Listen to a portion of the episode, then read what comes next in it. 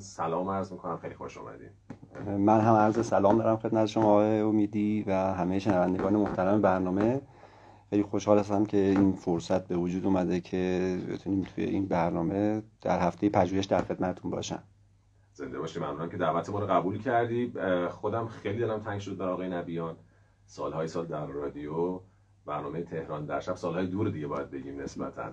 همراه هم بودیم و حالا هم آقای نبیان برنامه پارک پردیسان رو در رادیو تهران به عنوان کارشناس دارن همراهی می‌کنم من خیلی خوشحالم که قبول کردید در علم بهتر هستم. کنار ما باشید. سپاسگزارم از شما خب اول اگه موافق باشید با نگهداری از حیوانات وحشی آغاز کنیم موضوعی که فکر می‌کنم این روزا باید بگیم باب شده. یعنی حداقل ویدیو در موردش ما داریم زیاد می‌بینیم. به همون بگید آقای نبیان تفاوت حیوان اهلی و وحشی با هم دیگه چیه؟ آیا حیوان خونگی همون حیوان اهلی یعنی هر حیوانی ما تو خونمون نگه داریم اهلی است؟ ببینید ما یه تقسیم بندی داریم در مورد این تعاریف. حیوانات اهلی، حیوانات وحشی و حیوانات نیمه وحشی. حیوانات اهلی اون دست از حیواناتی هستند که ما طی هزاران سال اینها رو از اجداد خودشون تغییر دادیم و تبدیلشون کردیم به حیواناتی که ازشون حالا استفاده مختلف می‌کنیم. انواع مختلفشون رو داریم. مثلا حیوانات مزرعه هستن که حیوانات اهلی حساب میشن. حیوانات باربر هستن مثل مثلا اسب و الاغ. که به عنوان حیوانات اهلی هستن که از اجدادشون ما اینها رو جدا کردیم و تبدیلشون کردیم به حیوانات اهلی. حتی حشرات اهلی هم داریم می‌دونستید؟ حشرات اهلی. بله مثلا کرم ابریشم و زنبور اصل حشراتی هستن که اهلی شدن. و ارزم به حضور شما و حالا مرغ و خوس و گاو و گوسفند و سگ و گرده و اینا همه جزء حیوانات اهلی به حساب میان که در واقع تغییرات بسیار مشخص مورفولوژیکی یعنی ریخت شناسی پیدا کردن نسبت به اجداد خودشون. مثلا ما توی طبیعت هیچ پرنده ای رو نداریم که مثلا روزی دو تا تخم بگذاره. اینها اکثر پرنده توی طبیعت فقط در فصل مشخصی جفتگیری و تخم گذاری می‌کنن یک بار در سال. یعنی ما مرغ رو مجبور کردیم بله ما در واقع درشون تغییرات ژنتیکی و مورفولوژیکی رو ایجاد کردیم به صورت انتخابی طی هزاران سال و تبدیلشون کردیم این مرغ به پرنده ای که روزی مثلا دو تا تخم می‌ذاره یا مثلا ما هیچ گاوسانی رو نداریم که توی طبیعت مثلا این مقدار شیر تولید بکنه. اما ما گاوهایی به وجود آوردیم که مثلا روزی 60 70 کیلو بعضا تا 90 کیلو شیر تولید می‌کنن. اینها در واقع حیوانات اهلی هستن که ما به وجودشون آوردیم. یا اینکه مثلا زنبورای وحشی هیچ وقت به این حد اصل تولید نمی‌کنن.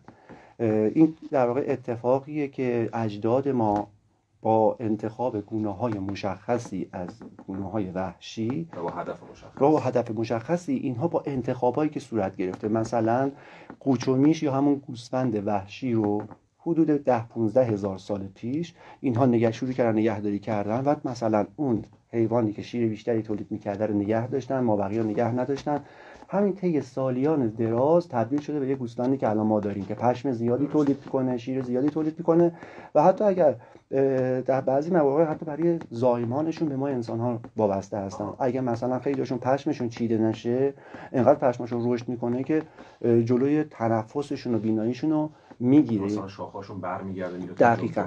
این تغییراتیه که ما در اینها به وجود اومد خب الان امروزی ها مثلا ببر نگهداری می‌کنن. الان به اون تعریف هم می‌رسیم اینا می‌خوان کار اجداد ما رو انجام بدن. ببینید تعریف اهلی کردن با تعریف رام کردن دو تعریف متفاوته. اهلی کردن فرایندیه که طی هزاران سال اتفاق میفته اما رام کردن ممکنه که برای یک گونه جانوری مثلا میگم یه شیری و رامش کرده باشن که مثلا فلان کار انجام بده یا مثلا یه فیلی و مثل این که توی سیرکا فیلماشو دیدیم.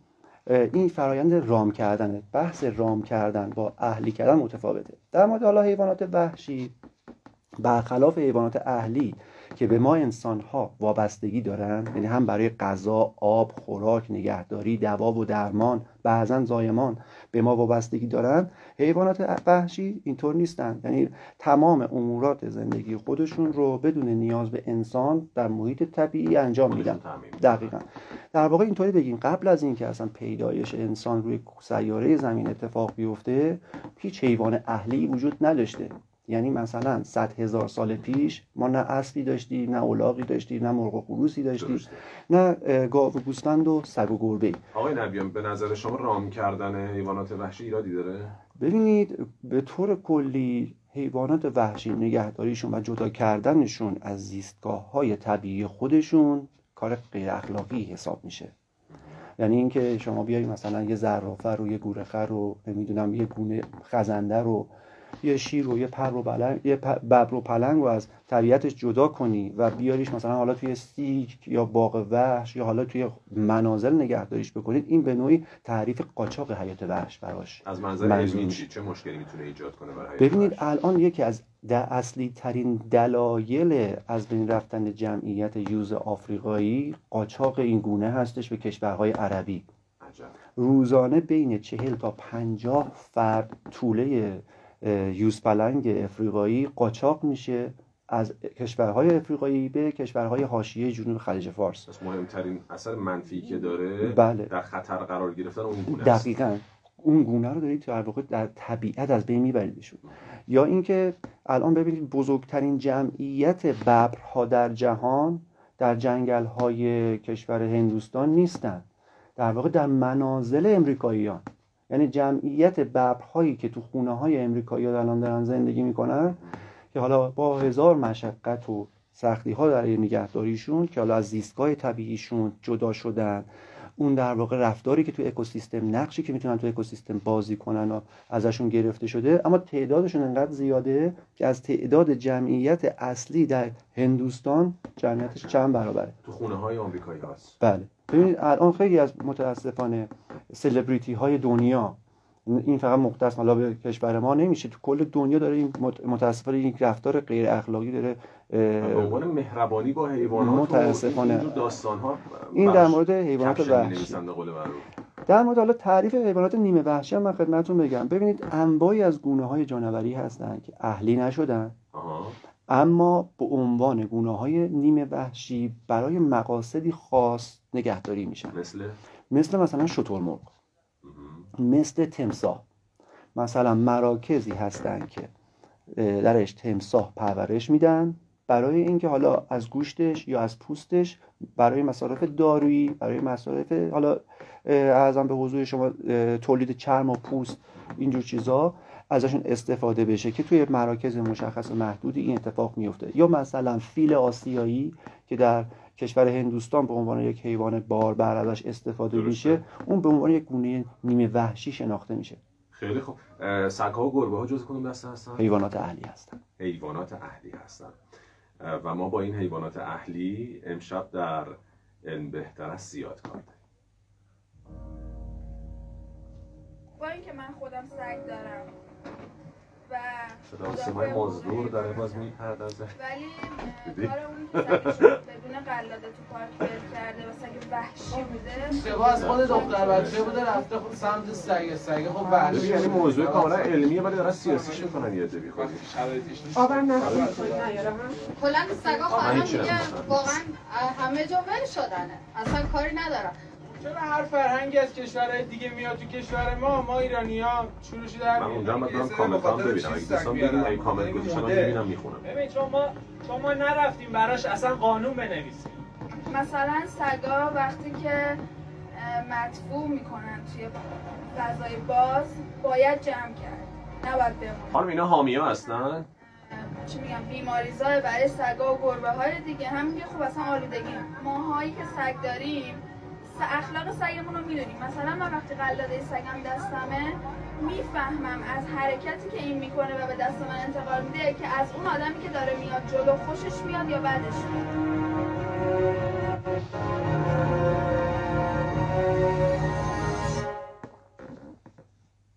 بله. حالا به طور خاص بیشتر راجع به سگ ها صحبت شد و موضوع داغ این روزها هم هستن. یه تعریفی از سگ ولگرد میشه ارائه کنید آقای نبیان ما خیلی این واژه رو میشنویم یا بهتره بگم این اصطلاح رو میشنویم. منظور چیست وقتی میگیم سگ ولگرد کلی حیوان ولگرد نمی‌دونم حالا درستتر همینه که در حالا اول تعریف حیوانات ولگرد رو بهش بپردازیم. ببینید حیواناتی که حیوانات اهلی که تحت مراقبت سرپرستی و کنترل رفتار دائمی ما انسان ها قرار نداشته باشند بهشون حیوانات ولگرد میگیم مثل مثلا گاف ها در کشور هندوستان. گاف هایی که تو سطح خیابون و شهر و اینا دارن برای خودشون میچرخن هیچ صاحبی ندارن. هر جایی که می‌رسن می‌تونن مطبوع بکنن هر جا ممکنه غذا بخوره هر جا ممکنه بخوابه. این حیوان یک گاو ولگرده.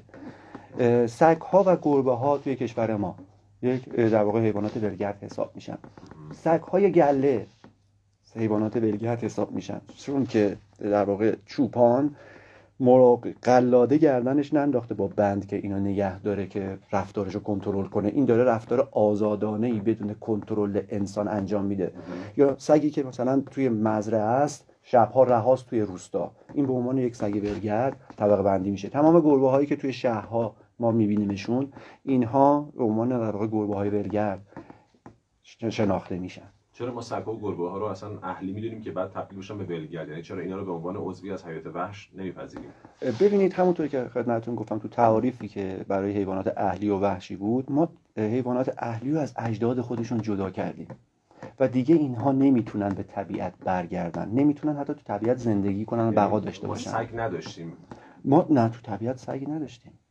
ببینید چهل هزار ساله که در واقع ما گونه ای از گرگ ها رو که البته مطالعات نشون میده دو گونه در واقع سکسان بودن که نزدیک به گرگ هستن. یکی شبیه همین گرگ خاکستریه که امروز داریم یه گونه دیگه سکسانیه که امروزه منقرض شده. اینها رو در واقع ازشون سگ هایی که امروز ما داریم رو از اجداد اینها تغییرات زیادی در ریخ شناسی و ژنتیکشون ایجاد شده که تبدیل شدن به این سگهایی که امروز ما داریم. که امروزی که من خدمتتون هستم 300 نزدیک به 330 گونه 330 نژاد سگ ما در جهان داریم. 340 نژاد بله. سگ ما انسان ها درست کردیم. درست کردیم. ببینید اتفاقا خیلی از اینها در همین 100 150 سال گذشته است که دانش ما به علم ژنتیک بیشتر شده. یعنی مثلا ما 100 سال پیش سگ پیتبول نداشتیم. 100 سال پیش سگ تریر نداشتیم. 70 سال پیش سگ شیانلو نداشتیم. اینها در همین به چند در واقع دهه اخیره که به وجود یعنی آوردیمشون. مثلا سگای پاکوتای نمی‌دونم تزیینی باید بگی چی بگی بهشون. اینهایی که الان می‌بینیم گاهی وقتا ما خواستیم که اینا اینجوری دقیقاً این دقیقاً ما در واقع استخوان بندیشون در شکل طبیعی و ریختشون تغییر ایجاد کردیم تبدیلشون کردیم به چنین گونه ای یعنی خب خیلی هاشون واقعا اینطور باید بگیم که حالشون خوب نیست. یعنی ببینید مثلا ما یه سگ پیتبولی که مثلا جمجمهش رو به این شکل در آوردیم همیشه از لحظه ای که به دنیا اومده مشکلات تنفسی داره. از لحظه ای که به دنیا اومده مشکلات مفصلی داره. یعنی این حیوان از همون روز اول زندگیش داره درد می‌کشه. یا مثلا یه تریگر که داره ماهی دو سه سانت پشمش رشد می‌کنه. اگر شما درست ازش مراقبت نکنی این حیوان در عذابه. الان ما انجمنهایی داریم در کشورهای غربی. که اینها مخالف انواع زیادی از این نژادها ها هستن چون که این رو عین حیوان آزاری می‌دونن. ما در واقع این حیوانات رو تبدیل کردیم به اسباب بازی های خودمون برای اینکه بتونیم مثلا توی آپارتمان های خودمون اینا رو نگهداری بکنیم. به همون طوری که مثلا تا 100 سال پیش ما مرغی رو نداشتیم که در عرض 40 45 روز برسه به وزن یک کیلو و 200 گرم و الان ما چنین چیزی به وجود آوردیم یا گاوی رو به وجود آوردیم که روزی 70 80 کیلو شیر میده 100 سال پیش ما حتی گاو اهلی با چنین مشخصات و مختصاتی نداشتیم.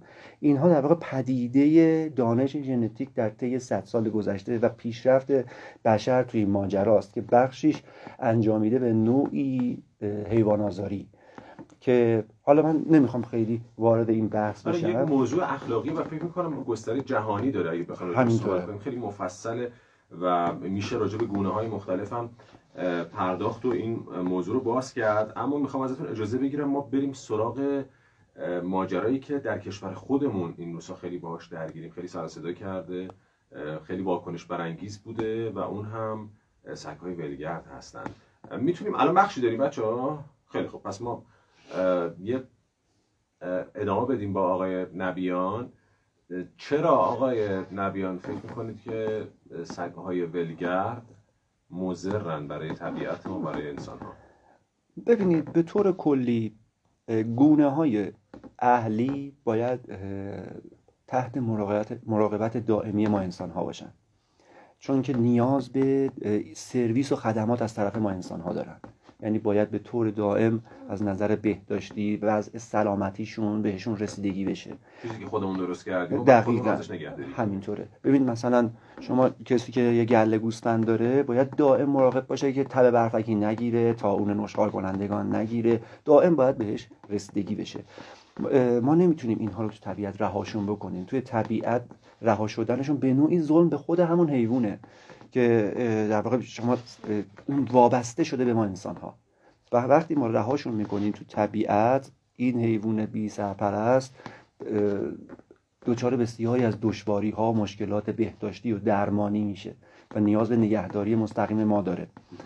و در واقع از نظر اخلاقی ما انسان ها موظف هستیم که نسبت به این حیوانات اهلی که دست پرورده خود ما هستند احساس مسئولیت کنیم و سرپرستیشون رو در واقع در نظر بگیریم. نکته که میگن این احساس مسئولیت رو ما داریم الان اینطور نشون میدیم که مثلا براشون غذا تهیه می‌کنیم میریم توی یه جاده یا توی محله خودمون حداقل این غذا رو برای اینها میریزیم. حالا واژه هایی هم به کار مثلا برای این بچه برای این تفلکی فرشته این فرشته.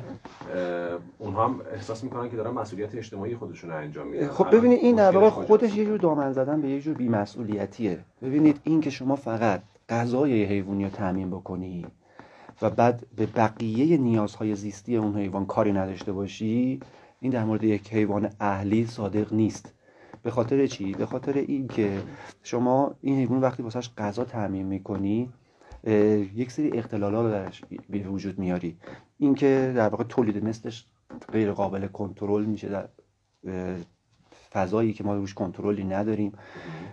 بحث حالا آلودگی که ایجاد می‌کنه بحث بیماری هایی که براش به وجود میاد. شما وقتی فقط داری بهش غذا رسانی می‌کنی کی بهش داری در واقع دوا و درمانش انجام میدی؟ کی داری در واقع بهداشتش تامین می‌کنی؟ کی داری در واقع مدفوعی که داره این تولید می‌کنه رو مدیریت می‌کنی؟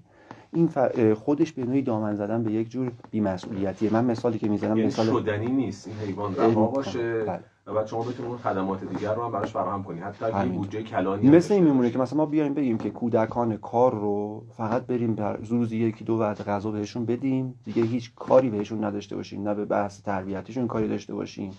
نه به بحث تامین مسکنشون کاری داشته باشیم. نمی‌تونیم فقط با غذا دادن بقیه صورت مسئله رو حل کنیم. حتی به عنوان یک معضل آقای بله به عنوان یک معضل داریم بهش نگاه کار دارن نگاه می‌کنن حتما مقایسه ای بین دو موضوعی که داریم بحث می‌کنیم وجود نداره. امیدواریم یه فکر برای اون مشکل بشه حتما میشه مفصل راجبش حرف زد از منظر اجتماعی. خیلی ممنونم از شما. ساعت شد 21 و 30 دقیقه ما با شما هستیم در علم بهتر است.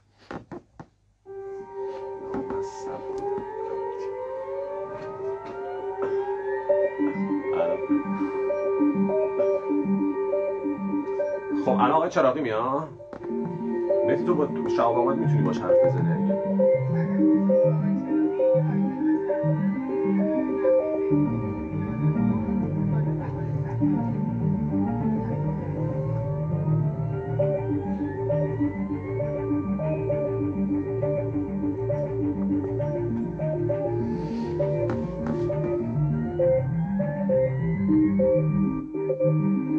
البته مشکلات سگا رو نشمردم پنج تا داستانی که دارم.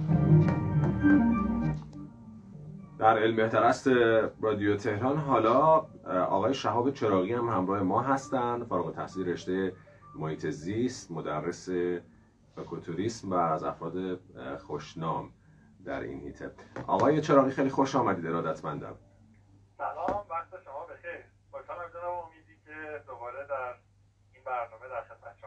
زنده باشید. ممنونم. منم خوشحالم صداتون رو میشنم در استودیو مهدی نبیان هم همراه ما هست. ممنون شما ارادت دارم. خنام جناب آقای مهدی نبیان عزیز. از صحبت شما هم استفاده کردیم تا اینجا و اگر هر سوالی دارید آقای چراغی ما شباب جان منم سلام می‌کنم. امیدی یه دست امیدوارم که وقتت بخیر باشه. خیلی خوشحالم که داریم صداتو میشنویم. امیدوارم بحث خوبی داشته باشیم.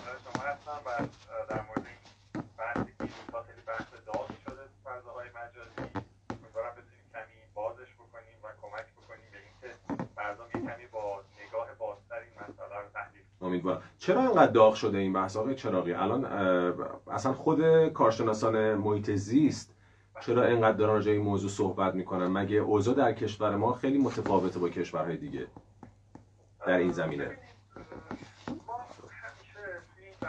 محیطی چند از دنیا رو باید بپذیریم؟ و اتفاقی که افتاده بسیار از کشورهای پیشرفته دنیا این Shop, Shad, go ahead.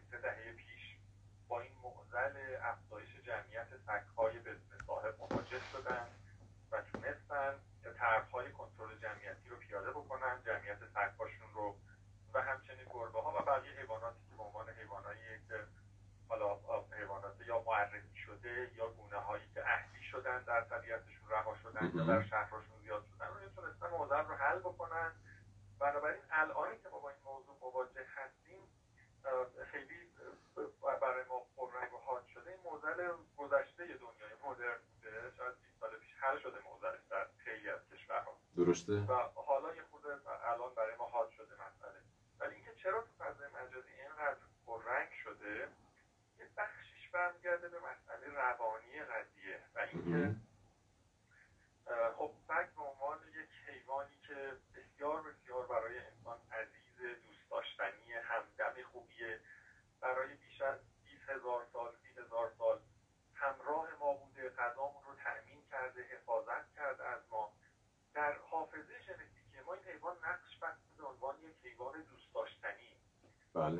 ما همیشه این حیوان رو دوست داریم. اصلا خواهی نخواهی ما وقتی که یک سگ با چشمان معصومی نگاه می‌کنه به ما و اصلا نمی‌تونیم در مقابلش احساسات بخریم خب, خب.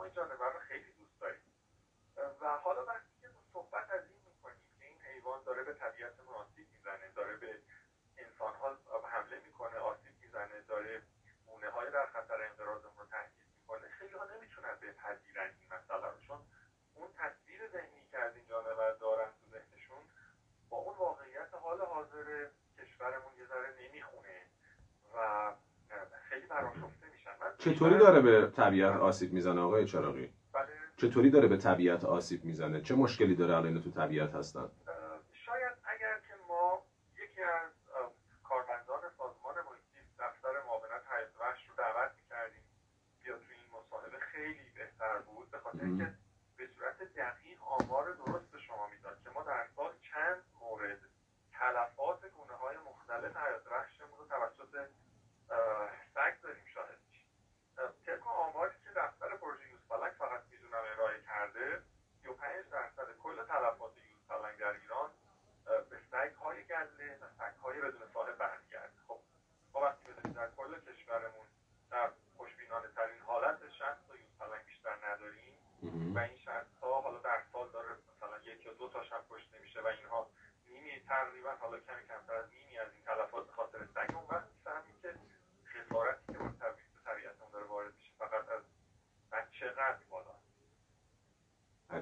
خب طرفداران این حیوانات من نمی‌دونم بگم حامی حیوانات یا بگم حامی حیوانات خاص. اینها معتقدن که اینا هم حق حیات دارن اینها هم آفریده خدا هستن نمی‌دونم. مگه میشه مثلا یه سگ بره یوز پلنگو بکش اصلا همچیزی شدنی نیست. پاسختون به این صحبت چیه؟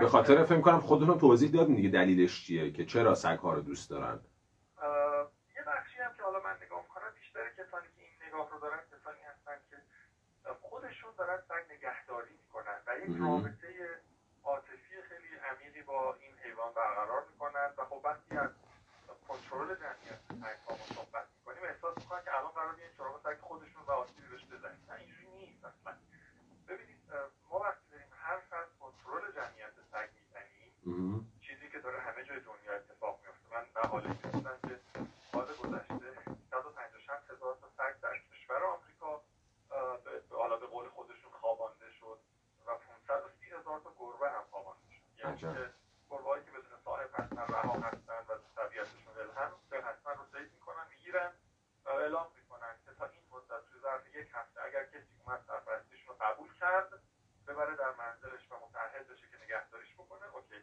یعنی حتی گربه بی سرپرست رو هم نمیپذیرن. به هیچ وجه. به هیچ عجب. و اینها چون تشخیص دادن که این حیوانات برای طبیعت مضرن این حیوانات به عنوان یک حیوان خانگی باید در کنار انسان زندگی بکنن نه رها در طبیعت. و خب اینا به محض اینکه ما صحبت از این کنترل کنیم فکر کنم الان قرار بریم سراغ حیوان خانگی خودشون. اصلا اینجوری نیست.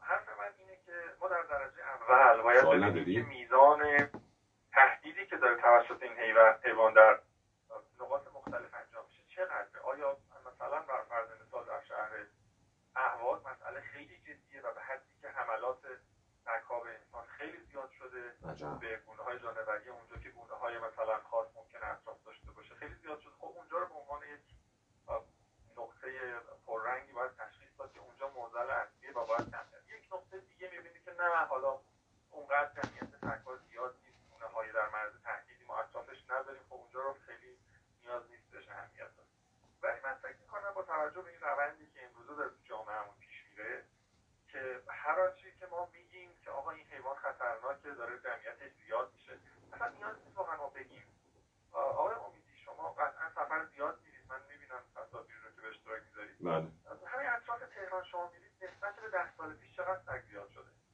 من هر جا نگاه می‌کنم سگ می حالا اصلا اطراف تهران که هیچیه. اتفاقا پیش از برنامه به آقای نبیان می‌گفتن ما در محله که داریم زندگی می‌کنیم یعنی پیشتر گربه می‌دیدیم. خیلی الان قشنگ گربه ها انگار جای سگ ها رو گرفتن.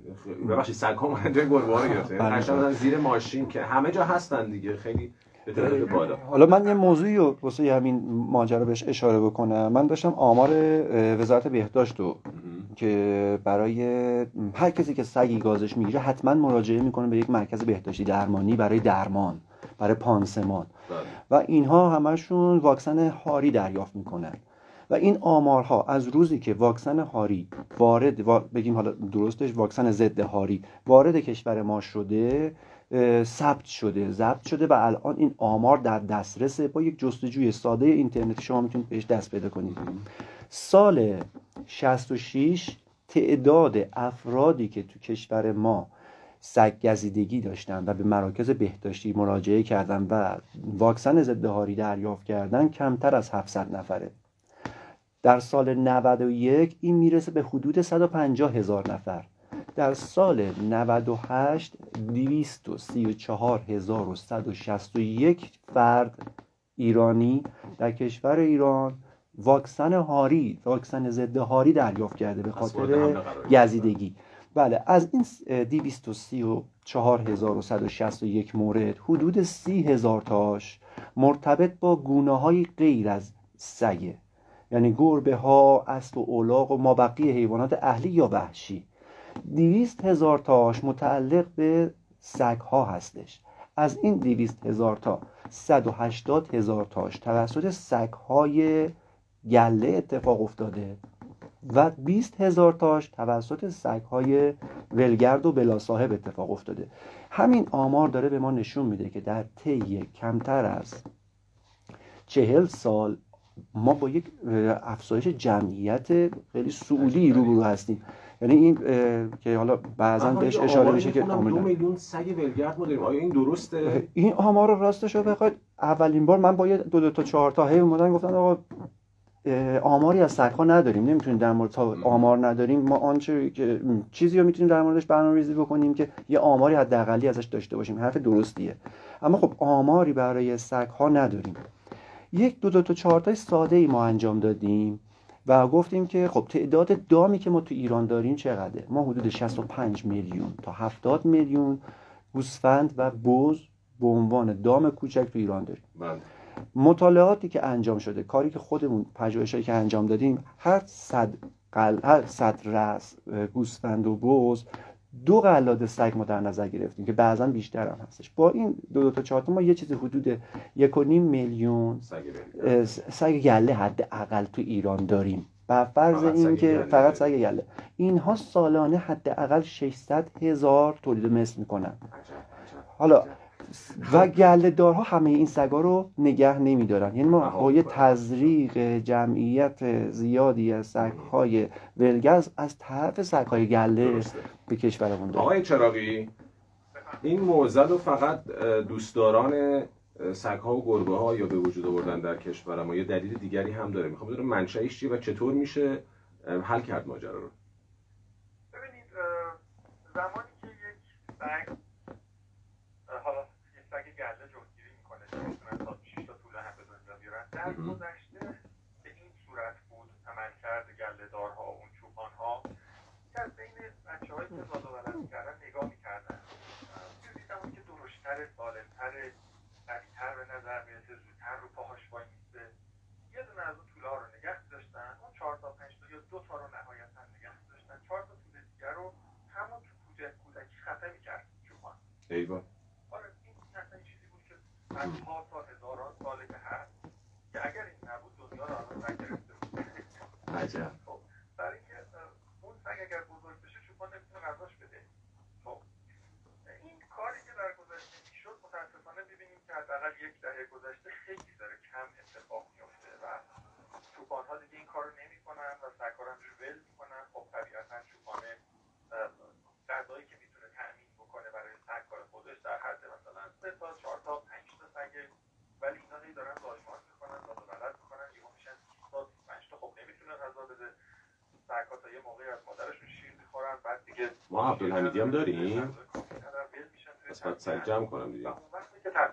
وقتی که تبدیل به موزل میشن دور بر روستاها میان حالا ما هم تو جاده ها داریم میریم سگا رو می‌بینیم آخه چقدر سگی گرسنه یه لاغر میریم دفعه دیگه جمع میشیم مثلا براشون غذا میریزیم دوباره اینا تقویت میشن جفتگیری می‌کنن دوباره میشن شیش برابر تولید مثل می‌کنن و این شده باعث یک روند افزایش جمعیت تصاعدی وحشتناکی توی ایران خب مشکل حالا از اینجاست که بعضی اعتقاد دارن که آقا این سگ هم بخشی از طبیعته اینم باید زندگیشو بکنه چرا باید الان دیگه می‌دونیم نیست و مفصل راجبش حرف زدیم. اصلا بخشی از طبیعت نیست. این حیوانیه که ما ساختیمش گرگ رو اهلی کردیم و تبدیلش کردیم به یک جانوری که حالا باید ما ساختیم و مسئولشیم. رهاش کنیم توی طبیعت. این مهم. دوم اینکه بعضی میگن که خب آقا اصلا از کجا معلوم می‌دونی شما که یوز پلنگ مثلا توسط سگ کشته میشه یوز پلنگ که 120 کیلومتر در ساعت میدوه سگ مگه چقدر میدوه این اه، برمیگرده به عدم دانش اکولوژیکی که مردم عامه دارن و میان وارد مسائل تخصصی اظهار نظر می‌کنن. سگ ها کلا خانواده سگسانان دوندگان استقامتی هست. یک گرگ یا یک سگ در شبانه روز 70 کیلومتر تا 100 کیلومتر میدوه. و می‌تونه حتی یوز پلنگ رو هم شکار کنه؟ بعد یوز پلنگ در ظرف یک دقیقه اول خیلی سریع میره خیلی تنده و بعد از یک دقیقه دیگه نمی‌تونه بزرگ استقامتی کار می‌کنن دیگه. درسته. مسئله بعدی خب حالا یوز پلنگ حیوان ضعیفی و خیلی توان دفاع نداره. پلنگ و خرس رو دیگه چی اون رو چجوری می‌تونه شکار بکنه؟ ما آمار بسیار زیادی هم در ایران هم جای دیگه از دنیا داریم فیلم ها مستندات زیادی ازش هست. که یهو 20 تا سگ حمله می‌کنن به یه خرس و این خرس رو ظرف 10 دقیقه از پا در میارن و میکشنش. عجب. هم در ایران هم در جای دیگه. فیلم های متعددی هم توسط خود مردم محلی گرفته شده هم توسط محیط‌بانا گرفته شده. بعد خود گرگ ها این کارو نمی‌کنن اه، ببینید اگر که گرگ این کار رو بکنه گرگ بخشی از طبیعته و غذاشو داره می‌خوره آها و, و اشکالی نداره اوکی به هر حال اون غذاشه ما اگر که این یک حیوانی رو که جمعیت وحشتناکی توی ایران داره در حال حاضر حالا بندازیم به جون طبیعت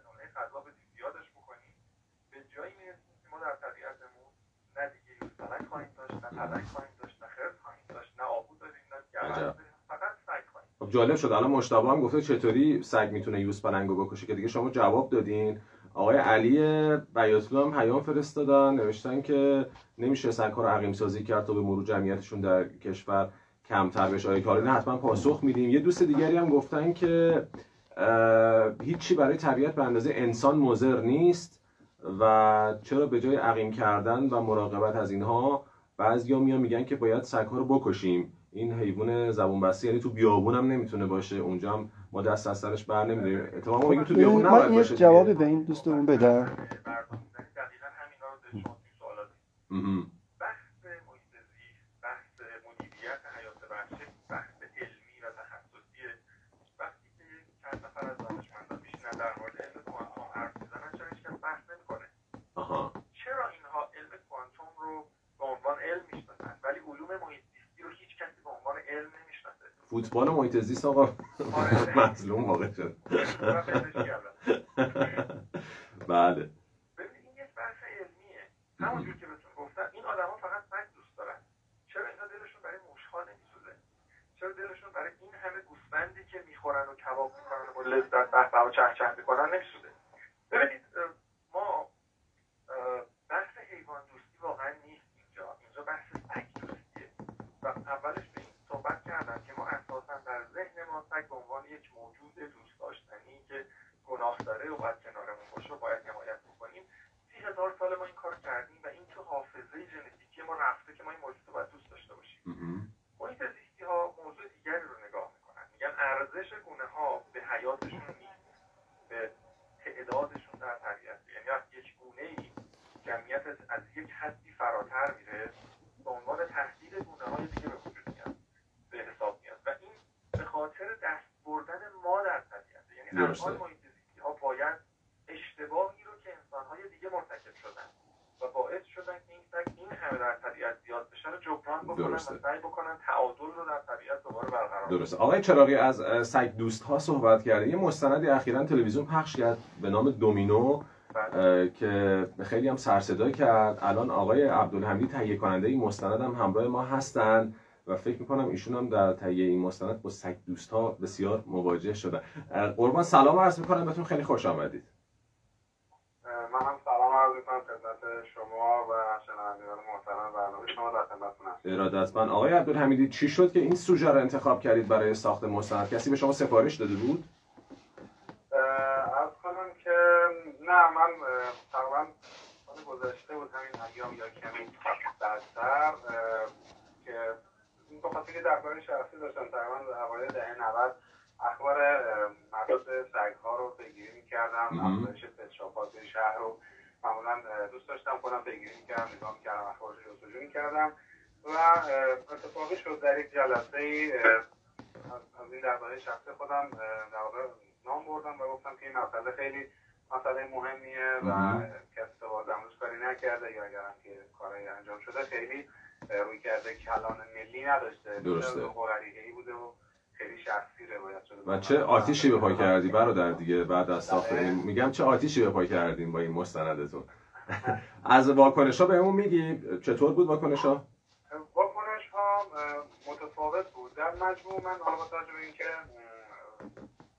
کار من در مورد رسانه هست و مستندسازی هست. هر از واکنش ها مثبت هست. به خاطر اینکه بالاخره تونستیم این مسئله رو دغدغه روز جامعه تبدیل بکنیم و در این اتفاق اتفاق مثبتی حالا اینکه یک مسئله علمی و کارشناسی تو این مسئله تو این مستند مطرح شده یا موافقینی داره مخالفینی داره به نظرم این امر ثانوی است که تو همین ایام ده حال live در موردش برگزار شده. الان کم کم کرسی های آزاد اندیشی توی دانشگاه ها در رابطش داره درسته. میشه و انجام میشه. و اینکه این مسئله از یک مسئله مقفول و دغدغه خیلی در واقع کوچک در بین فقط کسانی که این مسئله رو باش مواجه بودن. پس مجموعا مثبت بوده بازخوردها. بله. مجموعا مثبت بوده بازخوردها. ولی من دیدم صفحه مرتبط با مستند رو مثلا ریپورت کرده بودن. بعد خودت صفحه رو اصلا عوض کرده بودی کلا که نتونن پیدات بکنن. یعنی دوستداران سگ ها هم به این راحتی به هر حال دست از سرتون بر نداشتن دیگه که بگیم بپذیرن به این راحتی. دو بار report کردم و ما حالا خیلی اصرار نداشتیم که صفحه داشته باشیم. دیگه بعد از اینکه دوباره report شد من به روابط گفتم که حالا خیلی دیگه خود فراموش کردی. ولی در مجموع مستند مستند می‌تونیم بگیم که واکنشی که بهش داشتن دوستان مثبت بوده. بله. و این امیدوار کننده است فکر کنید وقتی یه موضوع علمی مطرح بکنی مردم قانع میشن. این خودش باید بگیم جای شکرش باقیه. آقای عبدالحمیدی من خیلی دوست داشتم بیشتر با شما صحبت کنیم ولی خب زمان به ما اجازه نمیده. فقط می‌خواستم که حداقل کوتاه در مورد این مستند که این روزها خیلی سر صدا کرده در این برنامه که مرتبط هست با موضوعی که شما بهش پرداختین صحبت کنیم که خوشحالم فراهم شد. ازتون بسیار سپاسگزارم. سلامت باشید خیلی ممنونم. ادامه داره فقط مستند همچنان؟ بله بله بله. کی پخش میشه قسمت بعدی؟ هر زمان تولیدش تموم بشه. آه هنوز تولیدش تموم نشده. خیلی خوب. در چند قسمت فکر می‌کنین که کار جمع بشه؟ فعلا تا پنج قسمت شده بله خدا به داد برسه. خیلی ممنونم آقای محمد رضا عبدالحمیدی تهیه کننده. زنده باشید. خب لحظه های پایانی بریم سراغ راهکار. آقای شهاب چراغی کوتاه به ما بگین راهکار شما برای حل این معضل چیه؟ حتما من فکر می‌کنم که فقط بعد حدود یک دقیقه جمع کنید آقای چراغی. همونجور که در همه جای دنیا کنترل سگها بر عهده دولت هست حالا یا خود دولت مستقیما یا زیر مجموعه های دولت مثل مثلا در انگلستان شوراهای شهرها هست هر جایی بالاخره یک زیر مجموعه دولت. در ایران هم مستقیما دولت موظفه که این کار رو انجام بده.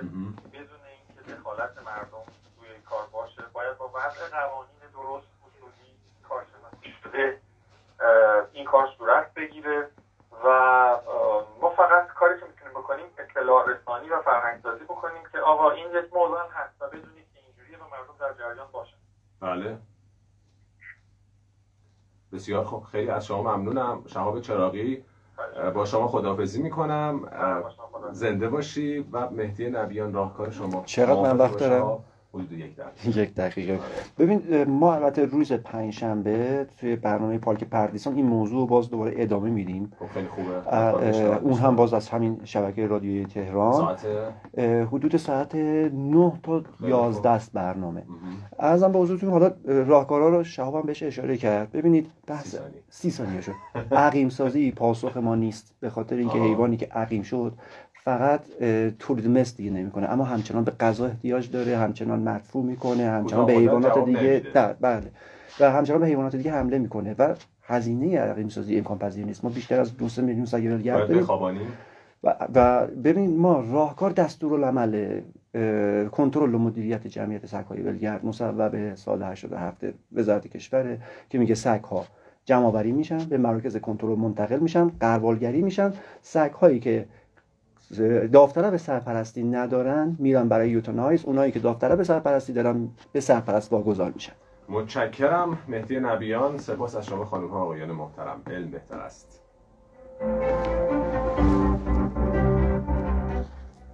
برنامه امشب تقدیم شما شد به تهیه و سردبیری خانم آرزو مددی صدا برداری سعید خلیل نژاد هماهنگی خانم فرشته یوسف پور ارتباطات یاسر کتایان و بنده محمد حسین امیدی خدا حافظ